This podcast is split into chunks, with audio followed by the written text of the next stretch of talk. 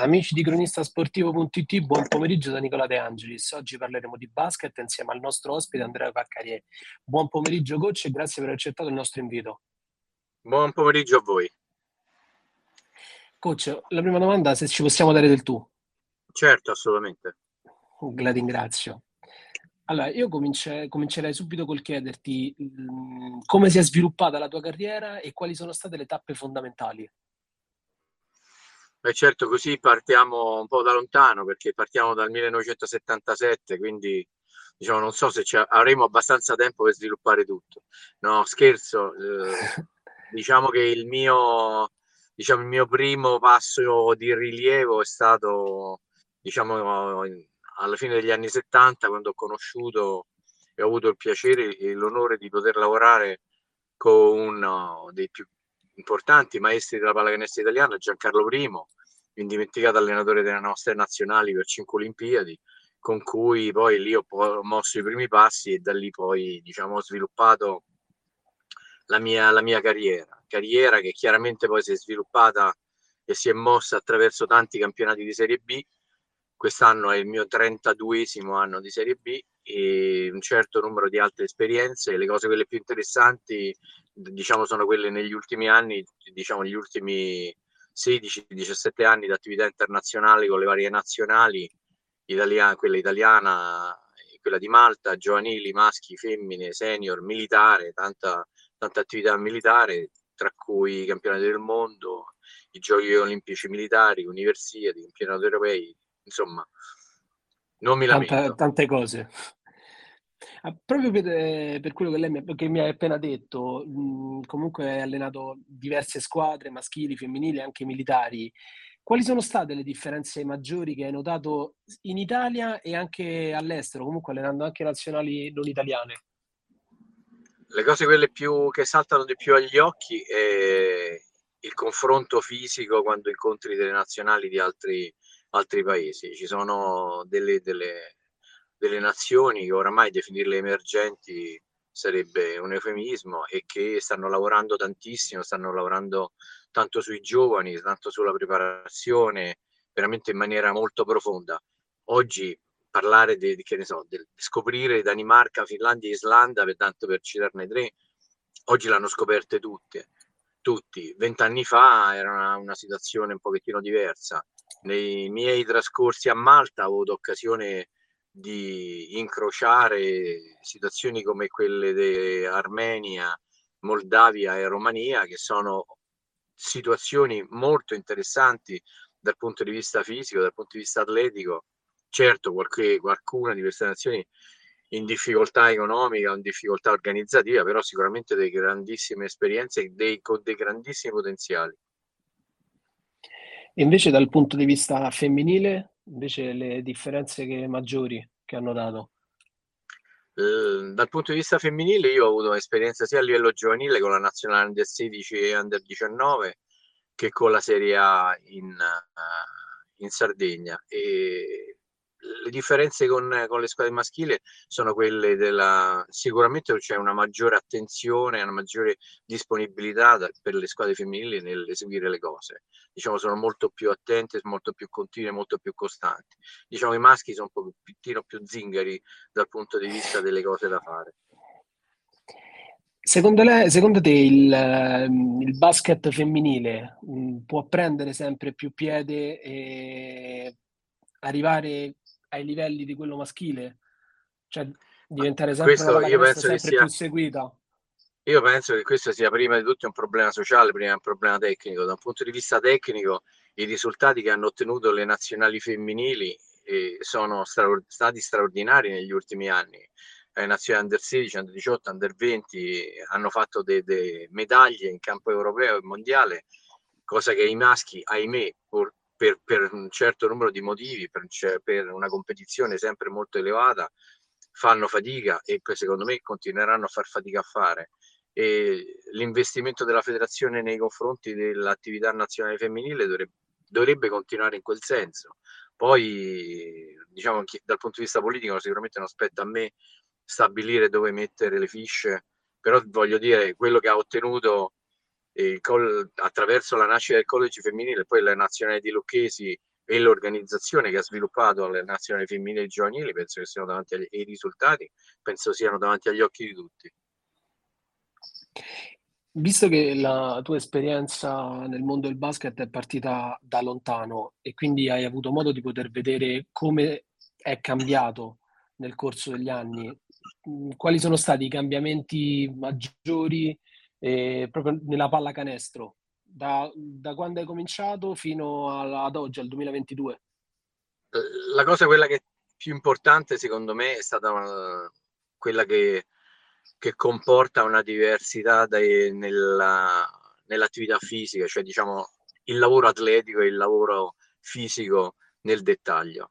Eh, non questo non perché vado a discapito dell'attività tecnica, però le cose che saltano agli occhi sono la capacità di salto, di velocità, di forza che sono cresciute in una maniera esponenziale e che oggi fanno di questo gioco un atletismo, una, una fisicità incredibile rispetto a quello che era qualche anno fa.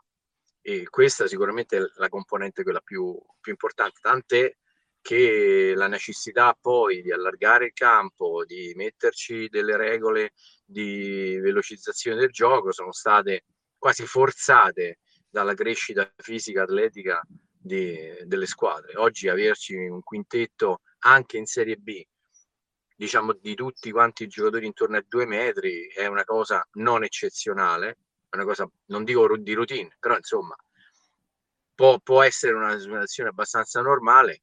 La pallacanestro di 25-30 anni fa si giocava in un'altra maniera, si giocava con dei giocatori di taglia diversa e che quindi chiaramente in quel momento venivano identificati come dei giocatori che dovevano sviluppare un certo tipo di gioco.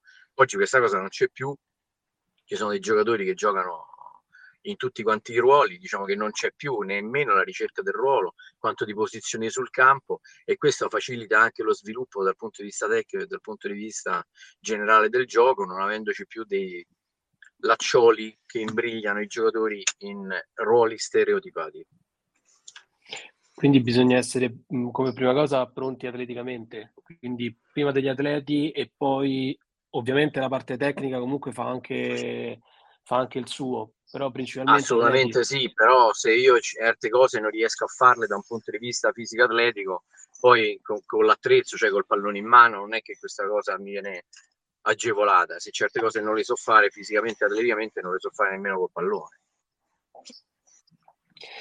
Invece, il, mm, con le varie squadre che lei ha allenato, mm, che rapporto ha instaurato con i suoi giocatori? Cioè, come, che, mm, che coach eh, si definisce? Un coach più vicino alla squadra, più accondiscendente o un pochino più distaccato? Ma sai, molto dipende dal posto dove sei, cioè dal- dalla tua collocazione storica in quel momento, perché non può essere, cioè questa non è la pallacanestro degli allenatori, questa è la pallacanestro dei giocatori e quindi automaticamente ti devi porre anche cercando di modulare quella che è la, sicuramente la caratteristica dell'allenatore, però anche rispetto al posto dove stai. Se alleni la nazionale militare, la nazionale militare chiaramente ha delle caratteristiche di rapporto con i, con i giocatori diverse da quello che potrebbe essere qualsiasi altro tipo di squadra vedi i giocatori per 10-15 giorni, eh, fai un'attività internazionale in giro per il mondo, poi i giocatori non li vedrai più magari per un anno. È chiaro che il tuo rapporto non può essere lo stesso che se alleni gli studenti della LUIS che li vedi tutti i giorni, li vedi la mattina, li vedi il pomeriggio, li vedi a mensa, li vedi in facoltà, li segui per gli esami, ti preoccupi se gli è venuta la febbre, se l'hanno bocciati, è chiaro che ti devi porre in una maniera completamente diversa e questo vale per tutti i contesti, maschi, femmine, nazionale senior di Malta, piuttosto che la nazionale under 18 di Malta, cioè ogni volta devi cercare di capire qual è il tuo posto e qual è il tuo ruolo. Quindi bisogna essere bravi a cambiare il proprio atteggiamento in base al contesto in cui ci si trova. Assolutamente sì. Lei, eh, cioè, sono tanti anni che allena la Luis, mm, una squadra che comunque ogni tre anni cambia molto il proprio roster. Mm, come sei riuscito a, mm, a dare continuità a, alla propria idea di gioco, comunque cambiando molto spesso gli interpreti di quel gioco? intanto cercando di fare in maniera tale che piuttosto che cambiare tanti giocatori ogni tre anni, di cambiarne un po' ogni anno, cioè di cominciare a incastrare le scelte e il reclutamento in maniera tale da avere sempre un'ossatura che mi permette di fare delle cose. Io mi preoccupo con un anno anticipo di sapere se quello del master che sta un anno va via e che può essere sostituito, se arriva uno che fa la triennale, se fa uno che fa soltanto la magistrale che dura due anni, se c'è qualcuno che fa un master più lungo, eh, se c'è qualcuno che si iscrive a giurisprudenza che dura ancora di più, cioè cercare di fare in maniera tale da non rimanere col cerino in mano dopo X anni o X mesi dove a un certo punto vanno via tutti. Questo ci permette di averci una maniera di sviluppare determinate idee dal punto di vista tecnico, sia offensivo che difensivo, più offensivo forse, che, che sia costante, perché diciamo poi l'ossatura, l'architrave un po' di tutto quanto il sistema rimane costante nel tempo. E poi lavorando in, in una maniera un pochettino diversa rispetto a quello che si può lavorare nel club per fare in maniera tale che questa cosa diventi il più naturale, il più automatica possibile. Arrivati alla dodicesima giornata, come giudica fino adesso il campionato, questo percorso della Luis? il percorso della Luis è buono senza essere eccellente perché abbiamo lasciato due partite, due, due scontri per persi per la nostra superficialità, per nulla togliere agli avversari, però fondamentalmente per la nostra superficialità e quindi oggi potevamo addirittura, secondo me, avere perlomeno due punti in più. Chiaramente è un campionato che sta andando abbastanza bene, anche se dove, devo dire che onestamente pensavo che non ci fossero tante squadre di così buon livello quest'anno nel girone D. Sinceramente pensavo fosse uh, come gli, ah, tanti anni passati o gli anni passati dove c'erano 3, 4, magari 5 squadre un, più o meno di un certo livello, mentre invece le altre un po' tantino sotto. Quest'anno le squadre importanti sono tante e soprattutto in quest'anno dove verrà definito chi farà la bid eccellenza e chi farà i campionati regionali, questo diventa molto faticoso, molto dispendioso e molto complicato. I punti di forza della sua squadra quali sono? Secondo, sempre secondo lei? Ma secondo me, e secondo ormai quello che succede nel corso degli anni, proprio va a essere la Luis. Questo è il segreto di Pulcinella, nel senso che eh, siamo stati capaci, i ragazzi sono stati capaci, lo staff è stato capace nel corso di questi anni di fare sì che la, il nostro gruppo, la nostra scuola, il nostro sistema, il nostro essere un qualche cosa di così differente, poi alla fine era quello che faceva la differenza con le squadre. Io ricordo che i ragazzi che stanno da noi non percepiscono nessun tipo di rimborso, che stanno lì e che devono studiare per forza, se non fanno gli esami verranno mandati a casa senza poter giocare cioè, abbiamo dei controlli costanti e continui sul loro impegno dal punto di vista universitario, sono tutti regolarmente iscritti all'università, par- far- frequentano e partecipano tutti a tutte le attività dell'università e questo chiaramente poi crea un senso di appartenenza per quello che è lo sviluppo dell'università e dello sport universitario che non può essere comune a quello delle altre squadre, chiaramente. Diciamo siamo, siamo diversi, siamo fatti diversi, quindi il punto di forza è proprio questa nostra diversità, questo voler per forza essere parte integrante della nostra università.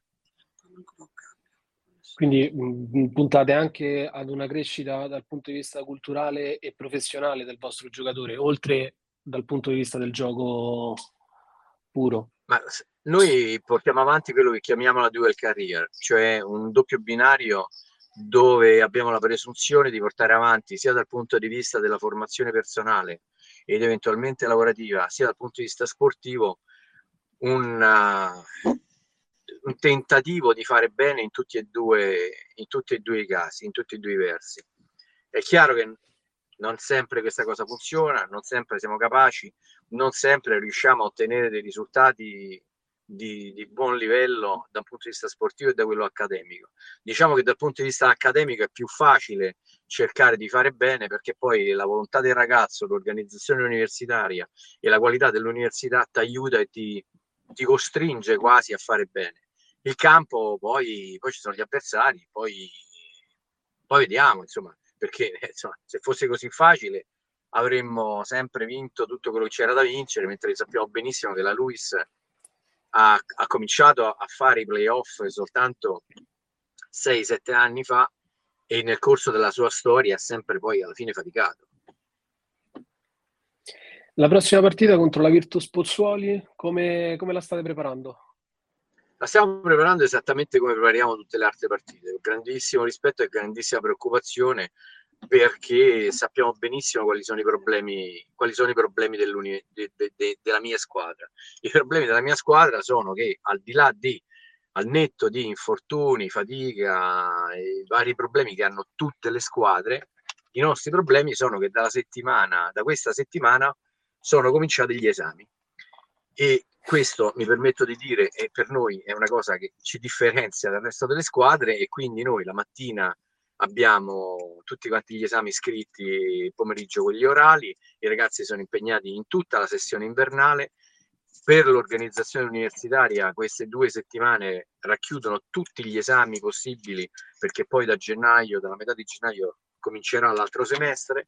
E quindi praticamente sono 15 giorni di inferno perché sono tutti quanti chiaramente attenti a cercare di fare in maniera tale che di tutte le cose di cui ho parlato adesso la due career poi effettivamente funzioni perché ripeto noi il nostro progetto di pallacanestro va avanti e lo portiamo avanti. Poi alla fine se un giocatore gioca bene, male eh, e, e, la sua valutazione tecnica può essere più o meno buona, a un certo punto fa, fa niente.